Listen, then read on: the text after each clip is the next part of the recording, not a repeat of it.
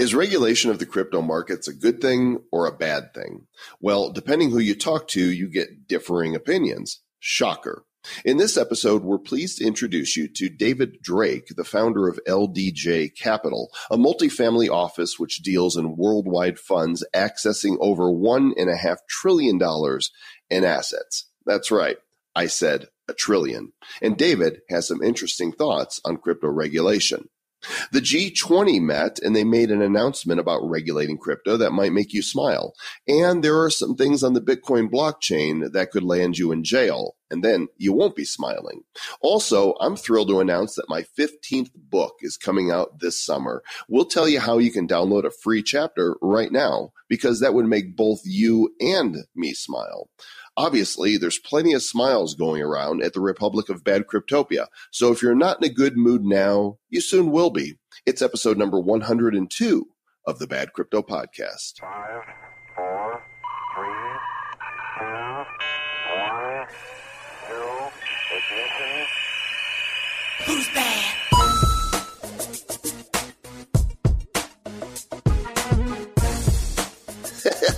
It's the Bad Crypto Podcast, gang in the morning with Joel and Travis. How you doing, Trav? It's Plucky and Jim. Plucky and Jim.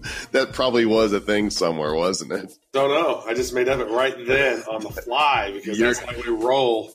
Yes, and Yes. it, I told you there would be smiles, and already there are. I'm grinning because I love doing this show. I love speaking with you about all things crypto because when you break it down, we're just two dudes talking crypto. Two dudes talking crypto.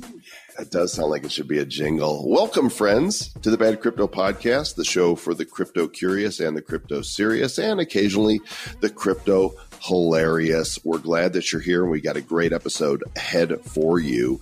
Uh, and make sure that you go to the Facebook Mastermind as you're listening to this episode and let us know what your favorite quote is, whether it's something serious or silliest that Travis says, that I say, or our guest today says, because you're really going to love um, listening to him. Just put uh, look for the post in the Bad Crypto Mastermind at badco.in forward slash mastermind and let us know what you think would make for a good meme, you know, something that we can share on social. If we use the quote that you have shared with us, we'll put your name there at the bottom and say, thanks for sharing. Yeah, and what would be awesome is if it's something that's like, you know, maybe a minute quote or even a minute and a half, or even if it's like a or if it's a small one, it's fine. If you could put the timestamp there, that would be even more helpful because we might actually take that timestamp out and then make a little video with that audio and put it out on social. So that'd be very helpful. Oh, Yeah. look at that. That's sweet. You know, you know who's going to be smiling right now, Travis? everyone listening to the show. But you know who else is going to be smiling? One person in particular, because he is the first winner in our World Crypto Con weekly ticket giveaway. Uh, that's taking place in Las Vegas, October 31st through November 2nd. That uh, we'll be emceeing and do Bad Crypto live at. Mr. Richard Tubbs, congratulations! You have won two tickets, one for you and a friend or an enemy. You know, whatever, whoever you want to give it to. Uh, maybe you have an enemy that you want to turn into a friend, and giving them a ticket would certainly be one way to do that. So you'll be hearing from our team and the World Crypto Con people. And if you guys want to enter to win, it's simple. All you got to do is go subscribe to our weekly newsletter. hmm So did you say Ricardo Tubbs? Is that who won? No, this is not a Miami Vice reference. It's Oh, Richard okay, Tubbs. okay. So yeah, I thought it was Rico Tubbs or whatever his name was in the show, right? No, never No, mind. Oh, I don't think it's the same guy. I mean, Maybe if it is. is, Maybe it is the it could be. Philip Congratulations. Congratulations, Philip Michael Thomas. You're going to World CryptoCon. Yeah, he can invite Crockett to uh, Yeah. to go with him, So and, uh, and they will rock it. Wear, Uh, to the moon. Wear some bright colors, you know. 80s it up. So if you guys want to win a ticket for next week's giveaway, go to badco.in forward slash WCC. Just put your name, your email in, and you will be automatically entered and you will receive our newsletter. And that will make you smile. So many smiles. We're dealing with smiles. We're like smiles dealers. miles of smiles. And I'm smiling right now, Travis, because I am holding in my hand a uh, a passion project for me. It is a advanced reader edition of my 15th book. And this one is if there ever was a core message for me, this is it. It's called The Fun Formula How Curiosity, Risk Taking, and Serendipity Can Revolutionize How You Work. Uh, and this book basically reverse engineers the successes that I've had over the years. And um, I think you guys are going to like it. How would you like a free chapter? I would love a free chapter, Mr. Joel Comm. You can get a free chapter. You guys can go check it out right now. Download the first chapter for free at badco.in forward slash fun, and that'll make you smile. Very good. Congratulations, man. 15 books. I, I got my work cut out for me to catch up to you. I don't think I will ever have anywhere near that book. I maybe have one or two more books in me. I only have one book, Digital Sense, and none of you guys get a, a copy of the chapter of that because I'm not giving. I'm not fun. I'm not smile delivery guy. Go buy it. It's on Amazon. Digital Sense. Don't be cheap. yeah, gosh. Amazon, start taking Bitcoin so people can buy Travis's book. Okay, more smiles coming your way. We really loved uh, interviewing David Drake. He's a great guy, and uh, we're going to be following up with him because uh, there's some potential synergies for uh, what he's doing in bad crypto. But first, why don't you get to know him as we did in the feature interview? Mr. Travis Wright, while we were in uh, South by Southwest, we had an opportunity to uh, to meet a gentleman who said we needed to meet with another gentleman. Uh, the first gentleman was Jordan French. Jordan writes for TheStreet.com, and Jordan says, "Have you had David Drake on your show?" And and uh, you know, call me an idiot, but I said, "Who?" And then I went and researched him. I'm like, "Oh, that David Drake."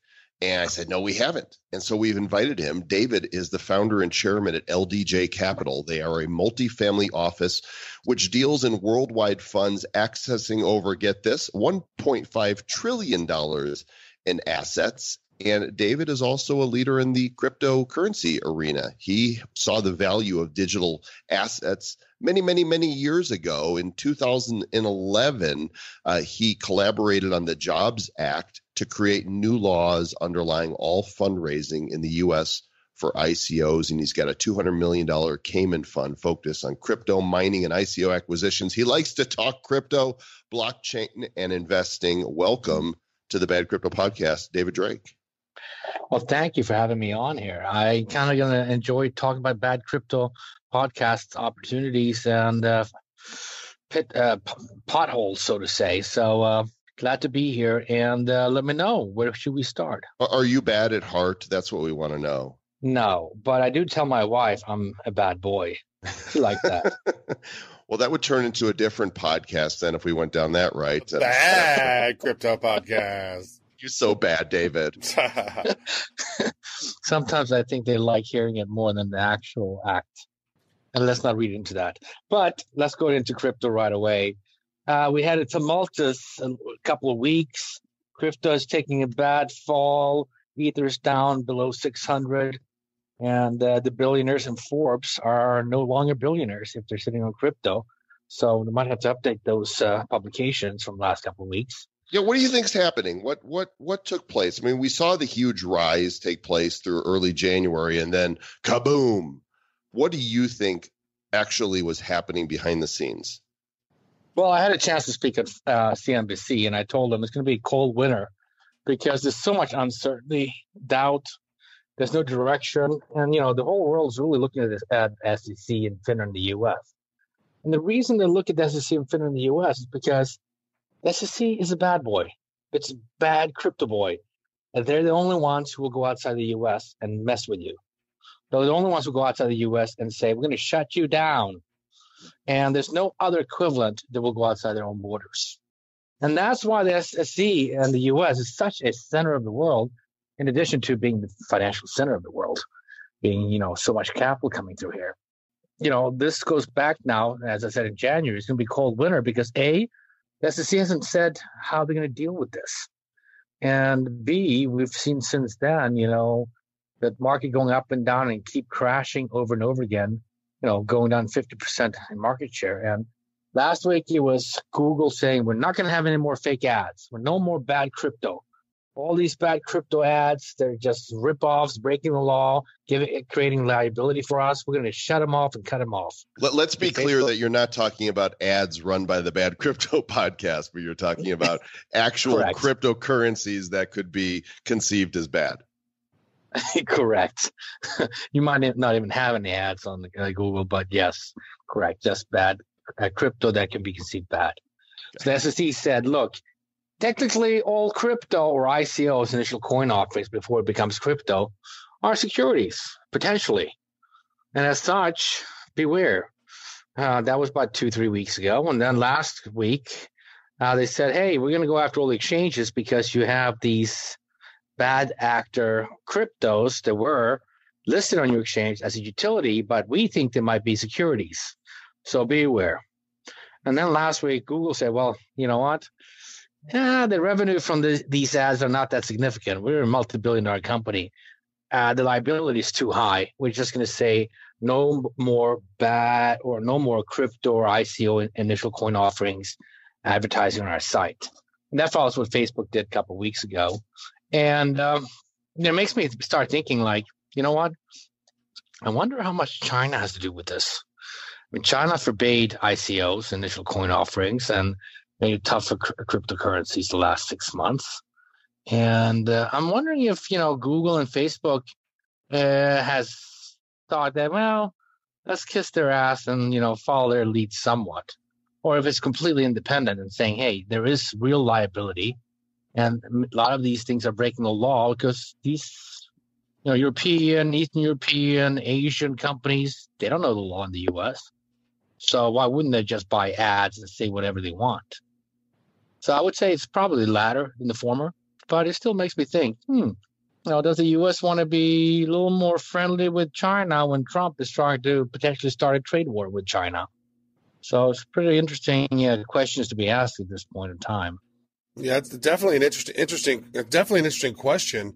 We we have conversations around this all the time, like what's happening, why, like with the geopolitical stuff that's going on, and the the, the potential regulation stuff that's going on, and different things that's Uh-huh. happening in different countries.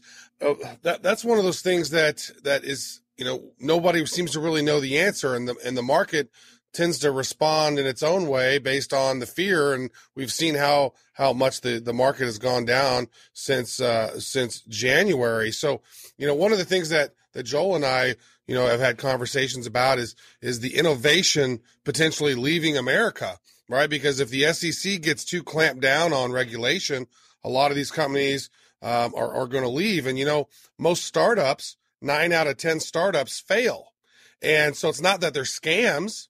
Right, that they're that they're intentionally trying to scam people. It's just that they're using ICOs as a method to uh, to create their funding. So I guess through all this confusion going on right now, uh, what advice maybe would you give uh, a company that's thinking about doing an ICO? Like, where should they even begin to think about launching it? Because it doesn't make sense to do it in the do it in America right now. That's true. Right now, it does not make sense to do in the U.S. because it could be a security and be illegal. And if you treat it as a security, there's no secondary market right now to be able to give it liquidity, which defeats the whole purpose of having it. So right now, I would just say, look, most of these companies were abroad in the first place anyway. Most of the U.S. companies were created abroad from the get-go. And now, by default, they're all going to be incorporating abroad, even though their principles are in the U.S. So, is we're going to have brain drain? Well, if it keeps going for too long, potentially. But you know, fact is, you know, people are now becoming offshore bankers. Crypto allows you to say, "Hmm, let me have my crypto assigned to my corporation in Bahrain or in Malta or Cyprus because I incorporated there." And today, you can incorporate a lot easier than in the past. I mean, you can do it online almost. And in the past, you had to fly, you had to sit down with a banker. It would cost set you back twenty, thirty thousand bucks to go abroad to learn about it. Today, the world is changing. You can do that instantly and have a corporation abroad who may or may not have an office abroad and operate from abroad and then retrieve revenues from abroad, crypto abroad. And consequently, if that jurisdiction has little to no revenue, uh, no taxes, wow, you just saved money. So what the SEC in, is doing in, in the U.S. it's necessary that they do it. You got to remember the regulation we have have been vested and tried for decades. It wasn't created by accident. It wasn't created malignantly. It's created because people ripping people off. And you see a lot of ICOs ripping people off because they're bad actors. So what Facebook and uh, Google did, they're right. They're like, look, we're not SEC, we're not a police officer, but if a lot of these things are breaking SEC laws in the U.S. and we know they're breaking the law because of the way it's worded, or uh, the lack of structure, or because most of them are foreign advertising in the U.S., you know what? We're a hundred billion dollar company. Do we really care about a couple million bucks? They're going to give us liability for a billion? Of course not.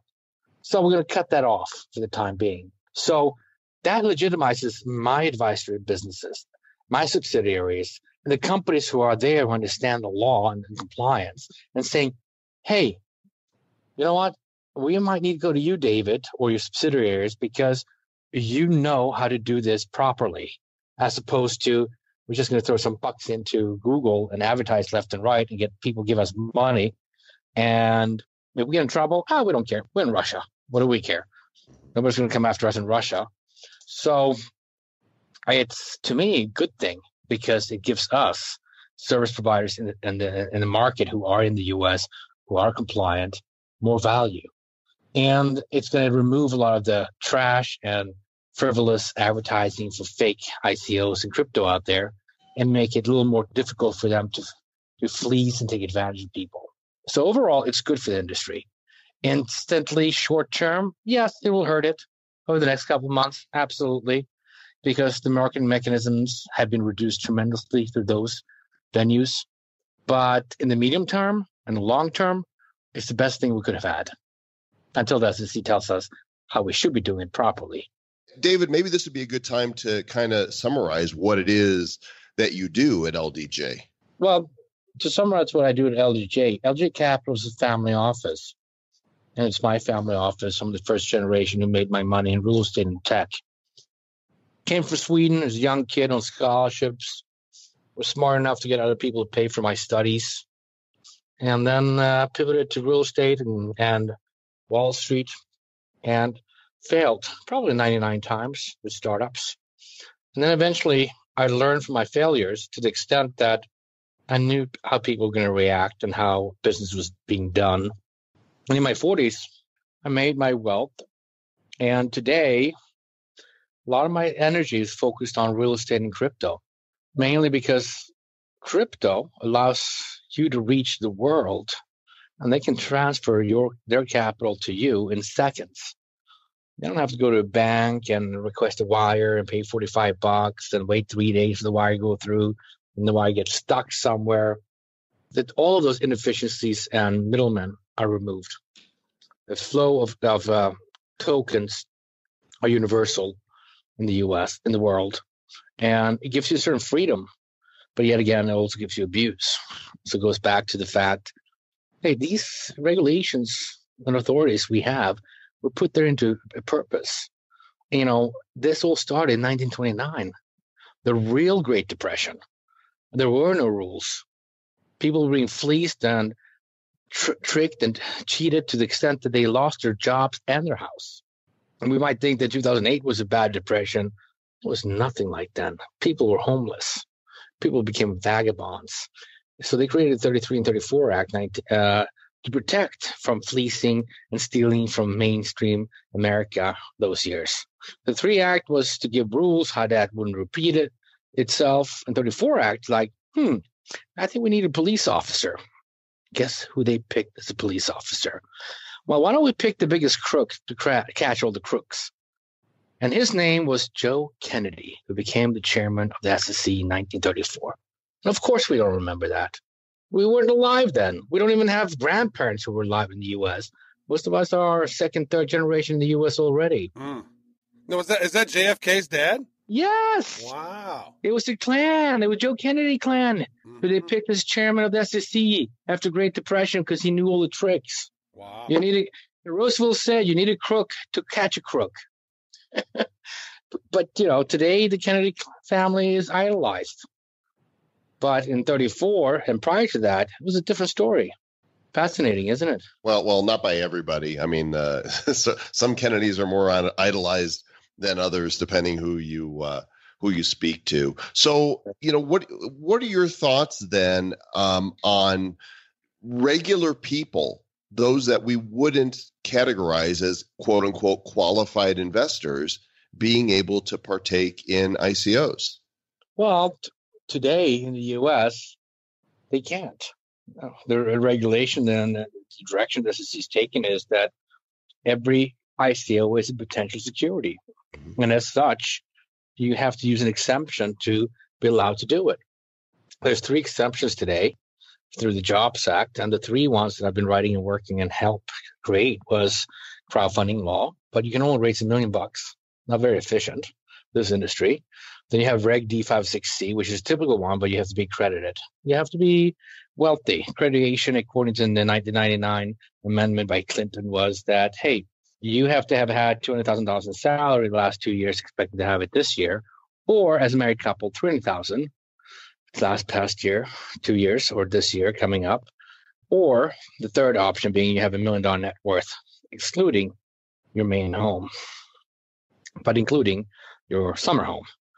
So that's been the definition for the last couple of decades. Right. But my That question is, what's your thoughts on that? You know, Travis brought up a point that, you know, he posted in our Facebook group. He can go down to the corner and spend hundreds of dollars on lottery tickets, right? And nobody stops him from doing that. But if you're a he, if you're a small investor, you can't put five hundred dollars into an ICO. What do you think of that? Um, you know what? Abroad, it's not a problem at all. What do I think about it? I think that we should stick to the rules we have in the U.S. and try to change them uh, in, in Congress, like we did before, on allowing people to invest. But as I said, there is an exemption called Reg A that I didn't get to. Reg A allows Joe Blow and you and me to go and buy any token we want. And that burden is really on the issuer, the one who's doing the ICO, to understand what Reg A is and then adhere, adhere to it. Reg A says, I love can test reggae, man. waters. Reggae is my favorite. yeah, man. No worries. Be No happy. worries. Get all the Yeah. tokens, man. It's reggae. Reg A, Regulation A, that's the exemption. It was created in 1936 uh, by the government. And it technically said we, you can be watered down ICO. And we won't, we won't charge you as much as other IC, uh, uh, I'm sorry, IPO. It's a simple version of IPO for small businesses. And it's been changing. It kind of died over the last couple of decades. It was revived through the Jobs Act, but it says you can test the waters, which means you can go out there with a legal advice. Of course, I'm not a lawyer, but you should have a lawyer advise you on this and say, hey, let me try and see what people think about it. The problem with that is after people have been asking what people think about it, you have to go to the SEC and apply for an exemption to, to collect the money. In that case, anybody can go to the corner store and buy something as long as that falls under Reg A, which you need a lawyer for, which once again becomes expensive and not for the light minded. So, should we have protection for people being fleeced? Of course. In the US, that protection is a certain way. Other countries, it's not. Should we be like other countries?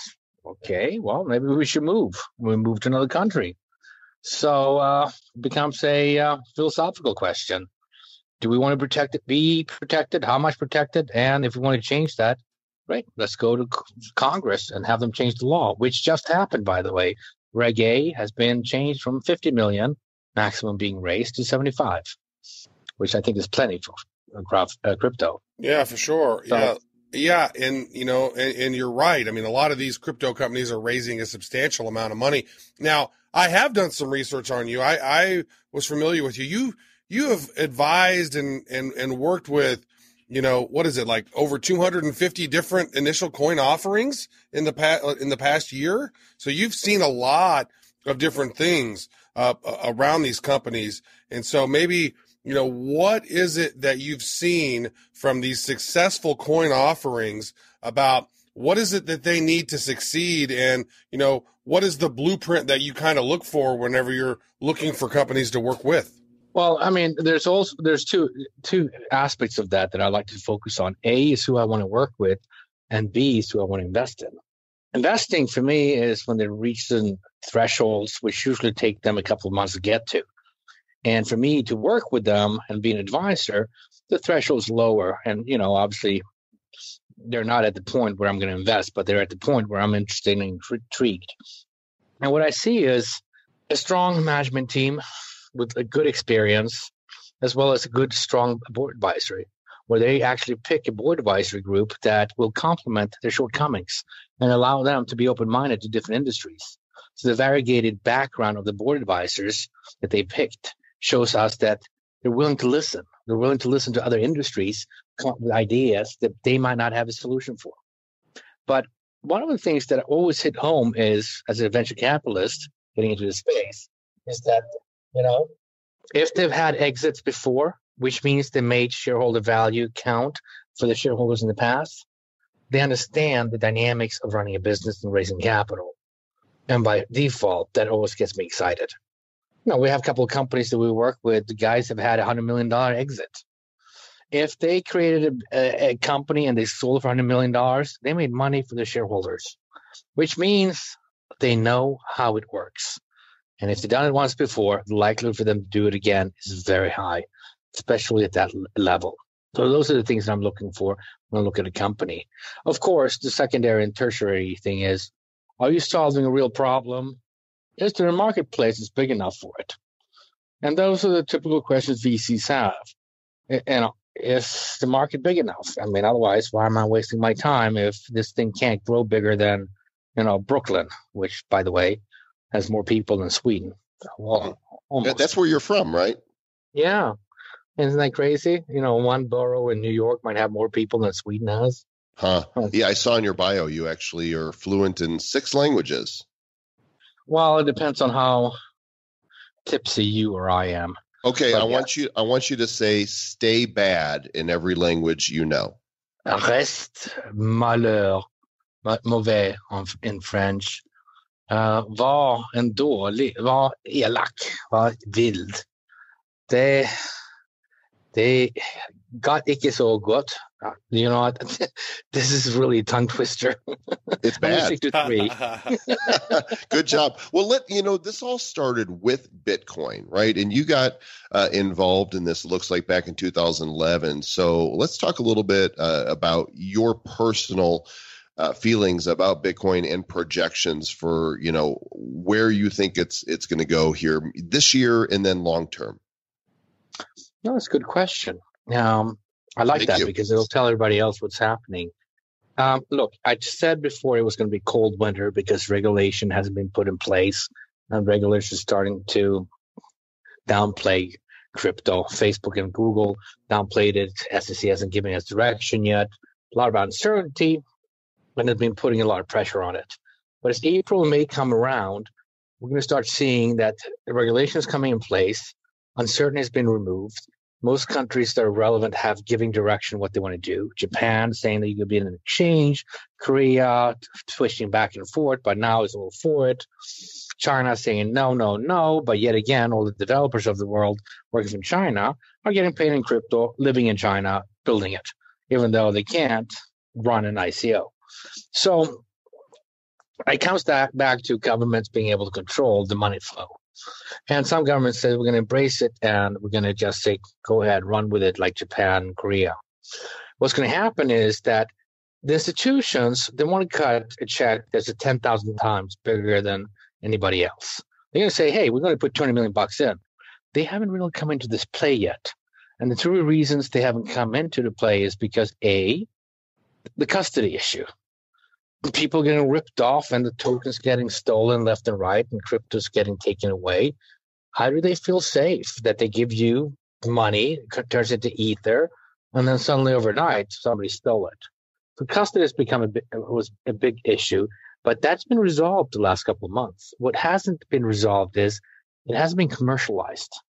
The solutions are there but it hasn't been commercialized in the proper way of streamlining the process so institutions can see that it's safe and they can actually put money in and have a way to leverage the industry. The public markets will say, hey, we have an index, we're tracking companies who do services, but we don't track companies who are actually buying it because buying that might get stolen.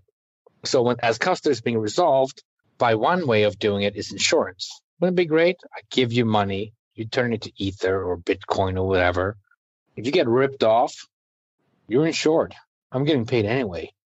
Banks says FDIC insurance, twenty fifty thousand dollars per account. You can have fifty accounts in one bank. Each one would be insured for twenty fifty thousand dollars. Those solutions have been put in place, but the companies haven't started marketing it yet. And these companies are going to start marketing it in April, May, June. And as they start doing that, more and more institutions will start getting into the game because they will feel that their money is safe. And that includes other public companies and asset managers and hedge funds. And as th- those checks go into the marketplace, they're obviously going to have to spend money on whatever's liquid. Top 10 companies in crypto are liquid. They have enough liquidity that if you need to sell tomorrow, there'll be enough demand to fulfill it. So obviously, these huge checks are going to go in the next three months, and they're going to buy the top 10 because they have liquidity. And that's what we're going to see over the next three to six months, where it's going to be pushed straight up because so much money is going in. So I'm very bullish. And I said before, if it's half price, good time to shop. If the market's high, maybe you should wait because what I've learned last year is these t- tokens have gone up and down in value 20 to 40% every other week. And uh, I can't even look at the token value anymore because it's just too, too tumultuous for me. What about you guys? Do you guys feel it's like not enough? Well, we are not financial advisors uh, in any respect, and it's a running gag here. We're just a couple of guys talking crypto, and you know we're both bullish on on blockchain. The technology is uh, is incredible. Uh, you know, Bitcoin is is the granddaddy, and appears to be the digital store of wealth. And you have people. We just had an interview with John McAfee here recently, and you know he's standing by his projections that Bitcoin will be you know a million dollars in 2020 and he says for him it's pure math based on the the mining level of difficulty. Now, is he still going to cut his balls off if it doesn't get high enough? well, well he wasn't going to cut the balls off just the, the Who's going to leave primary member. Yeah. yeah he's we, we actually asked them that uh, you know, if, if those of you who haven't heard it badco.in forward slash 100 episode number 100 and uh, travis asked the first question and that was what he asked him. And you guys have to tune in to see what he said Yeah, I want, I want to ask you, you you a question around this. So we want the masses to use crypto, right? And that's why we set up Bad Crypto, you know, to help teach the masses how it works. So we kind of we keep it at an elementary level, and we as we've grown our knowledge base, we become more intermediate. We've been talking about these different things, but what is it going to take to get you know you know regular folks to use cryptocurrency and not just Bitcoin, right? But some of these other tokens because there's so many of these ICO tokens that that you know 1500 plus of these tokens now Yeah. but how many people use those on a regular basis it's almost like they are in, in some in some regards it does seem like it's a security because people are holding them and waiting for them to go up in value but what is it going to take for people to actually use these tokens more for their original intended use within these ecosystems Well, look, uh, look at Overstock.com. They're taking a beating in the last couple of weeks because they're heavily leveraged in the crypto space. But fact remains that Pat, Patrick, uh, Patrick, who's the founder of it, he accepts you know a couple hundred different cryptocurrencies to buy Overstock uh, products. mm-hmm. he saw that as an opportunity. And I think that leads into what you're asking. It might, has to become mainstream. And unfortunately, it, it's not an easy technology to access or a crypto that's easy to use. And the interfaces have to become better. It has to be more streamlined and become more efficient. I'll give an example. You know, I work with a couple uh, uh, credit card companies, or rather, one called Digits. I like Digits. I mean, they haven't launched yet, but the reason I like them is because they make something very complicated very simple. And they're technically saying, hmm, we're not going to launch a new credit card. We're going to have you take any credit card, debit card you have in your pocket, go to our site, type in your credit card number, and by doing so, you can add your crypto account from wherever it is to that debit card, credit card. And guess what? You can pick if you want to pay with your crypto, with your credit card, and you don't have to wait for a new card or apply for a new card. We're just going to set it up so you can pay for it. It's still not still it's still not seamless, right? You still have to understand crypto and have an account with cryptocurrencies. But it's one step in the right direction of saying merge what we know today with what's the new version. And as soon as we make this more and more seamless, uh, the more it becomes acceptable and normal. You know, one of my directors of technology, Bill Davis, he ran the biggest European uh, mobile payment company five years ago as the CEO, and implemented crypto in it. Um, it needs to become easier to use and more transparent and easier for anybody to understand it right away. The industry is too complicated. The technology is too complicated. It needs to be made simple. So, you know, those challenges exist for exchanges and everything, everything else. It, it reminds me, David, of you know I've been a PC user forever. In fact, I had a TRS-80 back in 1980, so I've dated myself here. And I remember using DOS and having to finagle, you know, with interrupts on your graphics card and all this crazy stuff, typing in commands and Windows, you know, and, and by virtue of the you know connection at Apple, you know, the Mac uh, with its you know point and click is what brought home computing to people in masses. And that's kind Yeah. of what we're missing in the crypto world Yeah. is point and Yeah. click. And you know what? You're absolutely right because a year ago in January 2017, we had 11 million users of wallets, allowing them to use crypto. Today we have 23 million. That's not even 10% of the US population. Mm-hmm. That's not a lot. You're right. We're missing that easiness of using. Even Coinbase is not easy to use, which is one of the biggest, you know, way of getting into crypto today in the US. So I think we're steps away, maybe you know, three to six months away from making from making that Apple happen again. We need Apple. We need an Apple solution that says, "Hey, we're going to make it simple. You see crypto, you press the button, and voila, boom, you have it." And that hasn't happened yet. Mm, you see crypto? Boom. I like it. That's good. Um, so you know, moving forward here, you've mentioned you've mentioned a few things over the next three to six months that there's some things that are popping up. What are some things or, or some some different tokens uh, or different ICOs that you have your eye on that that that's coming up over these next you know couple few months that uh, that you think could have a pretty big impact? Well, you know, some of the critique of of of uh, Ether, which has been the most common smart contract out there, because it allows you to say, if this happens, then you automatically execute.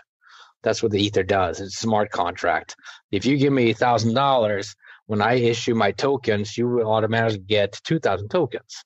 They're getting competition launching. You know, they got companies like Stellar who is operating, other companies operating, and I personally, you know, I'm excited about EOS. I put money into it. Now, remember, I'm not an advisor. I'm not generating revenue or income from talking about what I'm excited about. But EOS was created to create a much faster version of Ether. And they've been selling their tokens every month uh, to the mass market by auction.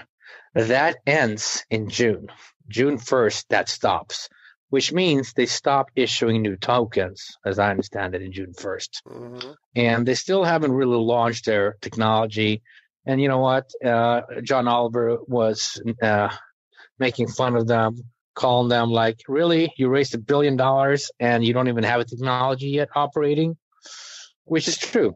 I'm still bullish on them. And, uh, you know, they got a lot of heat from that advertisement or that uh, uh, uh, section of John Oliver a couple of weeks ago. But you know, the promise and my knowledge of being involved with them is that they're going to be far more, more faster than Ether, and they have a promise of operating quicker. And uh, there's going to be new companies, new tokens coming out there who's going to take over Ether and Bitcoin and become more efficient, faster, better. Now you mentioned maybe I wanna that'll ask be one- the Apple one. One thing about EOS, uh, David, is is the fact that you know you mentioned this earlier. You said, well, we've had if you had an if you've had an entrepreneur who's done it before and exited and had a successful one. Well, that's kind of what EOS is, right? With Dan Larimer, he's done it with Steem and he's done it with BitShares, yep. and this is his third time going around. And one thing about what about Steem and BitShares is that it makes it really easy to send. Like if you just have the letter T, letter W, seven three, you can send me BitShares. Like you don't need this big, all huge, long address. And I think that maybe he takes that simplicity in the EOS. He could really have something.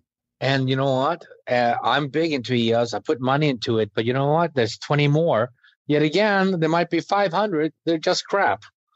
Mm. They're, you know, Dogecoin started as a joke and has a what, $2 billion valuation. So you know, I don't. I think it's been a little more mass hysteria, and we're starting to learn right now how to evaluate these companies. We haven't had experience and history like myself, having looked at 250 ICOs to say, you know what, there are certain things that are common, and there are certain things that is going to be hold pr- true in the future. And one of those things are corporate America and corporate companies around the world are starting to say, hmm, I can create shareholder value for my shareholders by taking a loyalty program and saying, use me over and over again, and make that loyalty program a crypto, which can be changed and traded at exchanges. And if I issue only 20% of that crypto to exchanges, the 80% I'm holding are shareholder value for the people invested in me. So the point of it being that corporate companies and hedge funds and public companies are entering this space quickly. And they are easier to underwrite because they have real revenue real operations for a long time. And that's why I call this year Crypto Wall Street and last year cryptocurrency. And um, the days of anarchists and libertarians are becoming more and more diluted because the mass market and Wall Street, and I, when I say Wall Street, I don't mean in the US and New York Wall Street, I mean corporate in this industries in the finance area across the world are starting to see the value of having liquidity for liquid assets as well as loyalty programs. What about the value of, of crypto kitties, David? Because this news story just came across my feed on Fortune. Crypto Kitties wins 12 million from Andreessen Horowitz. So your thoughts on that? My thoughts is thank God the VCs are waking up the VCs like Andreessen Horowitz and Sequoia, who put in what four to eight hundred million bucks into Telegram, they're starting to realize, hmm, we've been resilient in Silicon Valley. We've been rejecting and pushing it back, and we don't want to embrace crypto because it challenges our hegemony of uh, being the boys' club of investing in the best of the best. But crypto is changing everything any company in the world can raise capital online before they have a product. And that's really challenging status quo for VCs. So Andreessen Horowitz putting money into is the recognition saying, hmm, you know what? This thing can explode. We need to open our minds and say we're going to be in there early on before we lose out. So that's what it's telling me. What about you? Well, we uh, we covered the crypto kitties at great length. You know, Travis and I were fascinated by it when it came out, and we had a hysterical episode. Uh, it was just it was a riot um, to to talk about it. Um, and then we got to interview their team, and obviously they are um, they're impressing people out there with this business model. I thought they were kind of dying off, but maybe they're going to bring new life to it now with some uh, serious funding. Yeah, well, you know, it's uh, it's fascinating. Every week we see something new happening in the industry across the board. Right on. So, I mean, this has been a very insightful interview. We're really grateful that, you, have come on the show. Uh, what what would be you know some advice that you might have for folks out there who are wanting to learn about crypto? Uh, maybe they've not invested or they're just they're, they're trying to educate themselves. What is some what is some advice that you might give them just to kind of lead them in the right direction? Well, the first advice is to tell them, look, it is very complicated. Even the easiest thing, like opening up an Ether wallet, is extremely complicated. So don't feel that you don't get it, but rather feel like they haven't created a user interface that's simple enough for people to just do it. Secondly, maybe go to Coinbase, which has been able to create a mechanism and process that's somewhat easier to open open an account, but not as easy as you, as you would like to. Thirdly, definitely don't invest a lot of money and get excited in it. At the very best, to learn, figure out how to open an account for somebody and give them a birthday gift or Christmas gift. Might be a little early for Christmas gift, but birthday gift might be earlier. And give them uh, 10, 20 bucks or more in a certain coin. Even better, give them five to 10 different coins for 20 bucks because A, they have to learn about those coins. They have to learn about what the business underlying it is behind it and the mechanisms working, which really educates them inadvertently and you too, because you're going to have to potentially answer questions. Mm. And that helps the whole industry to mass adopt because now we all have to learn about what we have in our pocket.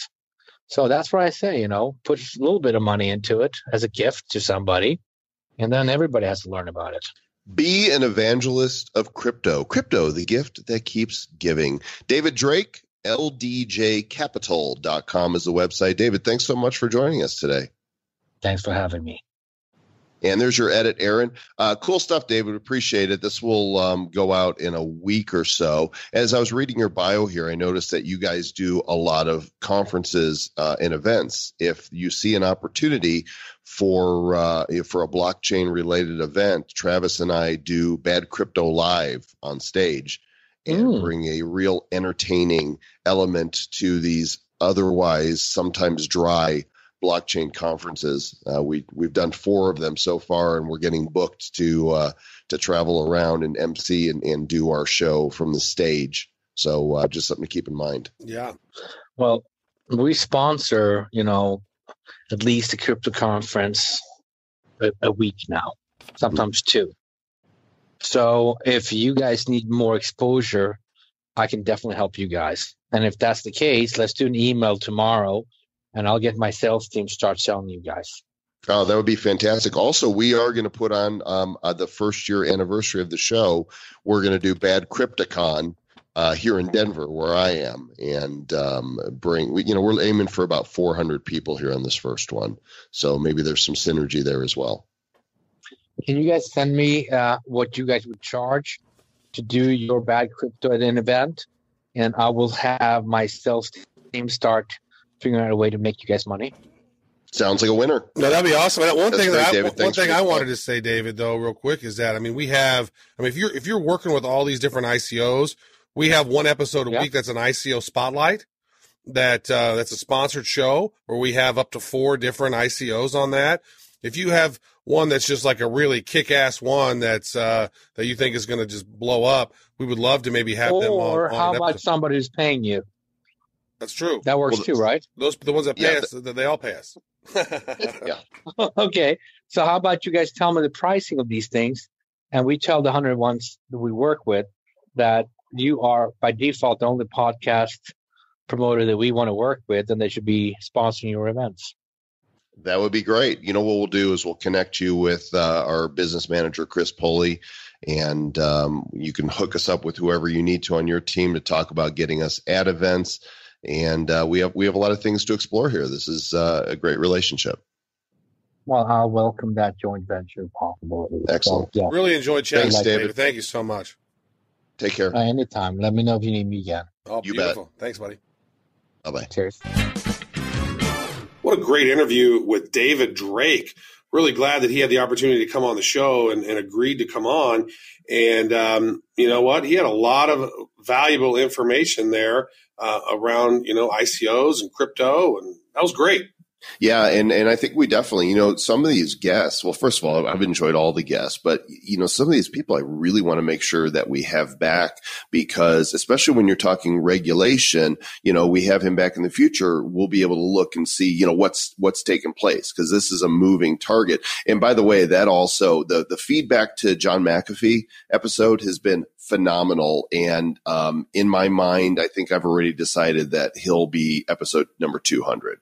Don't you think that just would be, you know, have him back in uh, for two? I know he said we could call him in 2025, but I think we're going to call him before then. Yeah, yeah, that's not a bad idea. And I, I, you know what? It's like I don't like to laugh at my jokes too often, but I, I have to say, my reggae joke there with David Drake, I was pretty pla- I was pretty proud of that one. That was cracking. Yeah, that that was a good one, man. All right, let's go to the mailbox. Bad crypto inbox. You got mail. And Tom writes us via the contact form at badcryptopodcast.com. He clicked the link, took him to the forum. You could do that too. He says, a question regarding the U.S. embargo in cryptocurrencies. I was watching the Venezuela Petro coin and a thought crossed my mind. Since the U.S. has sanctions against Venezuela, if you were to trade in that coin, are you not going against the sanction embargo? And does this apply to any sanction or embargo that the U.S. has in place? Since many exchanges are now reporting to the IRS, wouldn't there be some kind of flag showing this crypto is trading? And could you be held accountable? Just curious. Thank you. Love the podcast. Be bad and stay bad. Well, you know, we talked, uh, I think in the last episode that, uh, Trump has signed an executive order banning U.S. citizens from trading in the petro. So yeah, you can get in trouble. Yeah. So, uh, and it's also, you know, for me, it's one of those sort of, you know, more moral issues. Like the, the dictator of Venezuela is bankrupt that whole country. Like I'm not going to support him stealing the wealth out of the ground and using and tokenizing their oil and assets that they have. I'm, I'm not down with that. People who are He's down a, with he's that a are doing- dick. They're just down Tater. for the cash money. He is a, he's a total dick tater, Tater. but not Jack Tatar, who was a great interview on our show. He's Jack not, was- he's not a dick. No, Jack was solid, and we'll link to the uh, the ban of, about the Petro in the show notes. And not only do people write us to ask questions, they also call the Bad Crypto Hotline. And what's that number, Travis? That number is 708 885 9030, Joel. Because that's exactly what Jeff did. Bad crypto voicemail. You have one new message. Hey guys, this is Jeff in Spalding County, Georgia. When you get a minute, can you give us your opinion about proof of work, proof of stake, and delegated proof of stake, and some of the different coins that use them? And after listening to the show for about six months, I know two things. One, y'all are not financial advisors. And two, you boys ain't right. And I like it. Stay bad. Well, you have called the Bad Crypto Podcast, my friend, and we are Googling for you because this is, we've talked a little bit about proof of work and proof of stake before. Uh, proof of work being that the computer doing the work is the proof that, you know, the transaction um, has been mined, and proof of stake is that you're holding the the tokens or the coins. You're staking them, and, and Man, I thought, how. I thought proof of work is that you had mud on your boots. well, that, Fingernails. I thought that when you drink a cold one after, the, you know, about 7 p.m., 8 p.m., is that, no? and blisters on your fingers. Makers on your fingers. You know, that's what work when I came from. This whole proof of work with this crypto stuff. I don't know much about this, Joel.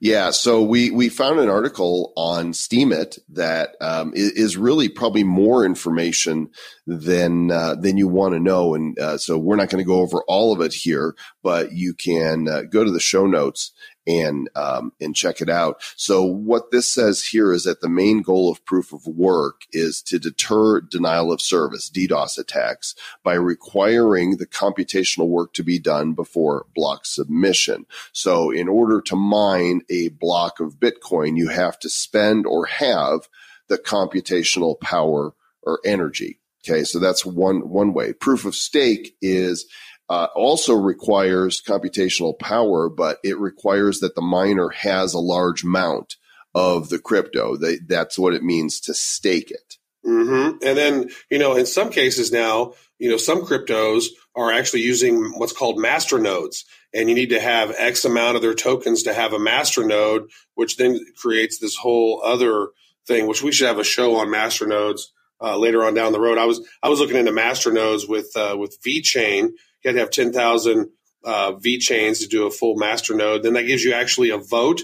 And uh, I think that's kind of what the delegated proof of stake type of stuff is. Is that you know if you hold a certain amount, and then that actually then there's there's actually a, a democratic sort of features built into the delegated proof of stake, which users of the delegated proof of stake you get a, they vote for delegates and witnesses to serve on a panel of witnesses, so that way you can make changes to the protocol potentially more effectively working together.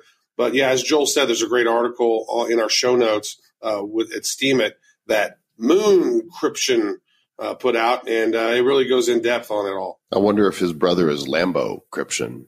hmm So basically, these systems of consensus are there to help keep cryptos um, safe against attack, to keep them decentralized, and to make them secure. And, and that's about as much as I even want to know about it. I just know that the stuff works. But in fact, there's a tweet by a Bitcoin developer, an entrepreneur by the name of Jimmy Song, and we'll link to it in the show notes so you could read the whole thing. But he makes the case that proof of stake um, it doesn't make sense, that it can be manipulated. So, uh, you know, if you want to dive deep in that, go ahead and dive. The, the water's fine. This is a, uh pool you can dive into. Don't worry, it's deep enough. Uh, you won't hit your head or anything. So, Mhm. And he, went on about eight different tweets and talking about why uh, uh, proof of stake is a, is a POS. Proof is a piece of sh- uh, proof of stake. piece of steak. Yeah, piece of steak. Delicious. Make mine a filet. Yeah, let's sit down and, and have uh, a proof of stake while we go to the news. In the news, dun, dun, dun. Yeah. Stellar, Mr. Joel Comm. Stellar is uh, is going on with the Lightning in 2018 here this year, meaning Stellar's going to be become even faster. Like I guess three seconds is not fast enough. Uh, it's super fast, uh, but you know, Jed McCaleb, who was one of the early guests on the show, says that scalability is one of their primary focuses over the next year, and uh, that's why they're they're going after this. You know, I guess you can never be fast enough because they're thinking growth, and as Stellar grows, because that's the intent, it can slow things down. So why not be proactive with this? You know, get uh, get Lightning implemented ahead of the curve. That's a good idea. And actually, Mr. Joel Comm, I believe Mr. Jed McCaleb was our very first guest. Oh, we did a bunch of shows before we had a guest on. Now we've Yeah. got so many. Now that we're immersed in this blockchain space and seeing that there are so many amazing people, it's like you guys don't want to listen to us talk all the time. Yeah, everybody hear- wants to talk to us now. We're so popular now, you guys. They're so fun to talk to. Uh, so here's actually this is an interesting leap because you know IBM has a partnership with Stellar, and this story segs into an IBM story.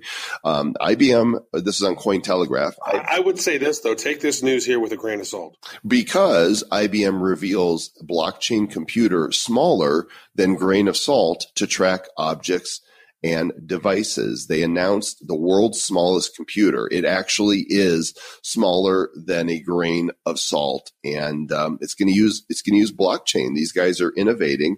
Uh, there's a quote from IBM research head Arvind Krishna. He said they'll be used in tandem with blockchain's distributed ledger technology to ensure an object's authenticity from its point of origin to when it reaches the hands of customers. So they're going to embed these ink dots or tiny computers in everyday objects and devices. Ink dots. They're as big as an ink dot. It's going to look like an ink dot. Like, wow. Say that. Like, Say, say ink dot five times. It's just it's just amazing how small that's going to be. Ink dot, ink dot, ink dot, ink dot, ink dot. What's not hard to say? No, that's pretty good. I just I wasn't sure what it would sound like. I kind of like it. It's it's rhythmic. That was good. Yeah. But that's really small. I mean, seriously, an ink dot, that's tiny. You you're not even going to know these things are being tracked. you won't even know. So, but the, the, the company is definitely investing in um, uh, blockchain startups and they have a dedicated fund for this. So I remain bullish on blockchain when I see, you know, Fortune 500, 100 companies getting Mhm. involved. Now, now this is, you know, we told you that there was one part of the show that might not make you smile. And this is it right now because if you're not careful, according to the story on the next web, the uh, Bitcoin blockchain could land you in jail. Ruh-roh. Rutro. And now this is wild, right? So, you know, on the Bitcoin blockchain in transactions, you can leave like a little memo. And, you know, Satoshi Nakamoto in his first tweet, or his first tweet, in his first tweet, he said, I am here. Uh, no, uh, in his first uh, transaction with Bitcoin, he uh, like sort of encrypted a message in there uh, to the recipient who was Hal Finney and I don't remember off the top of my head what that particular that particular encoded message was. But what has happened is other people have used that same thing and they've encoded URLs to child porn within the blockchain. So if you actually download the whole Bitcoin blockchain, um, you know, you might have violated, uh, you know, several of your country's laws because there's links in some of them. And guess what? You know, the blockchain is immutable, unchangeable. I, I w- would assume they can't go back and erase any of that stuff. Right. Not without a change in the code, right? Uh, there's researchers that looked at this and they found more than 1600 files that were in a computer code, you know, hexadecimal or binary on the blockchain, which contained more than 99% text or images. And in these files, they found content such as Bitcoin's logo, a tribute to Nelson Mandela, Catholic prayers, but also highly objectionable content such as links to images depicting the sexual abuse of children. Not good. No bueno. You know, and it's and it's probably very. There's 1,600 total files at, at all on the blockchain, Bitcoin blockchain, which is so huge, right? Uh, and then a very small portion of those very objectionable content. I mean, a couple of bad players could have uh, put those links on there, and um, no bueno. And why don't we finish up here on an up note that the uh, the G20, which you know basically these are the the uh, how do you describe these people? Well, they're the top 20 countries in the world based on their economy, I believe. Okay, so they meet annually, and uh, you know there's people that have been wondering, are they going to crack down on crypto? Are they going to ban cryptos? And, and what they're saying is right now we're moving slow. They are not uh, intending to create any uh, decisions about crypto regulation.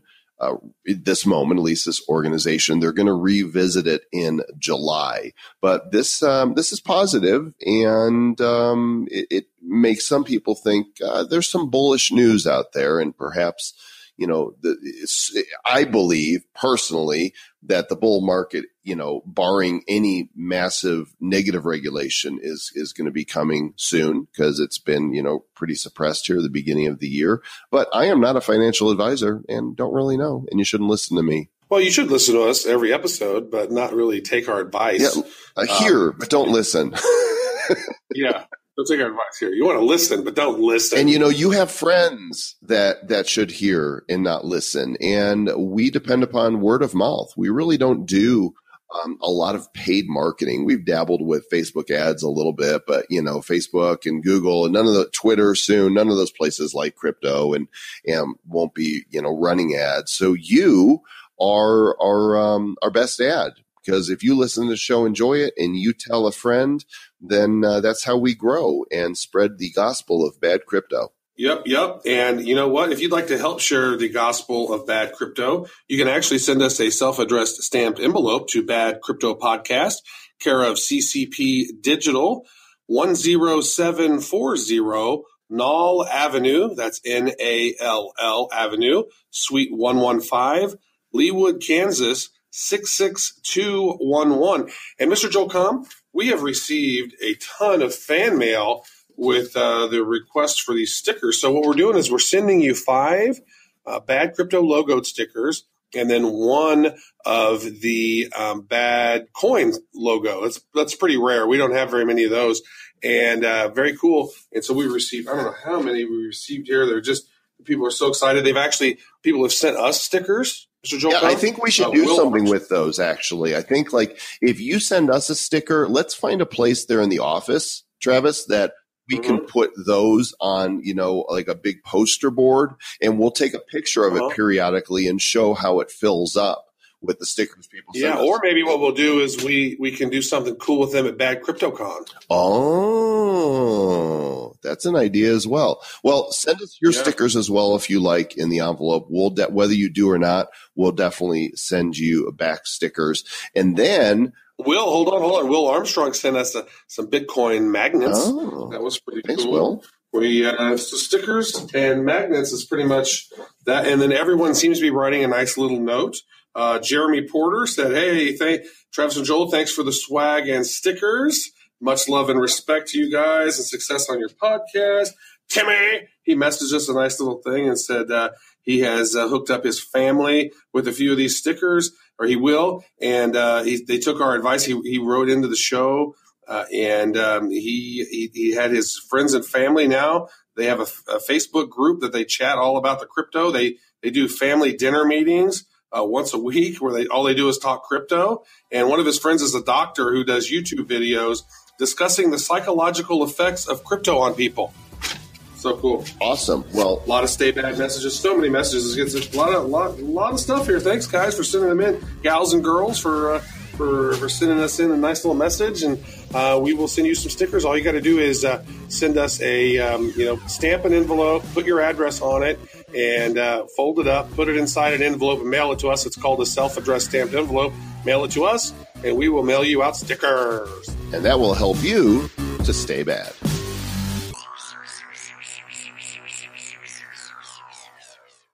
The Bad Crypto Podcast is a production of Bad Crypto LLC. The content of the show, the videos, and the website is provided for educational, informational, and entertainment purposes only. It's not intended to be and does not constitute financial, investment, or trading advice of any kind. You shouldn't make any decisions as to finances, investing, trading, or anything else based on this information without undertaking independent due diligence and consultation with a professional financial advisor.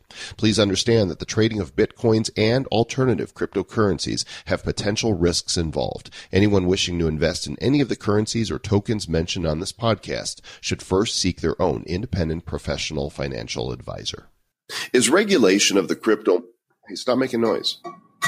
Or make more noise. Okay, I do what I want. Heh. Who's bad?